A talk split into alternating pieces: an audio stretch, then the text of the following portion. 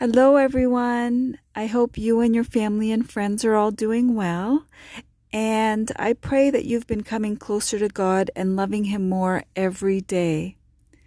So, the last time I put out an episode on my podcast was about four weeks ago. And about three weeks ago, it was really cold here in Canada.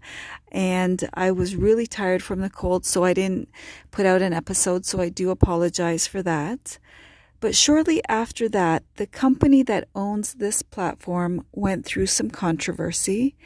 And then shortly after that, they went through some more controversy that really bothered me because, in my opinion, it was unkind and it hurt a lot of people.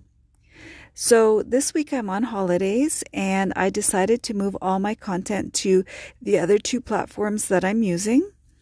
If you still want to follow me, you can find me on the other platforms by searching my name. And in closing, I hope that you have a blessed and beautiful week ahead. Take care.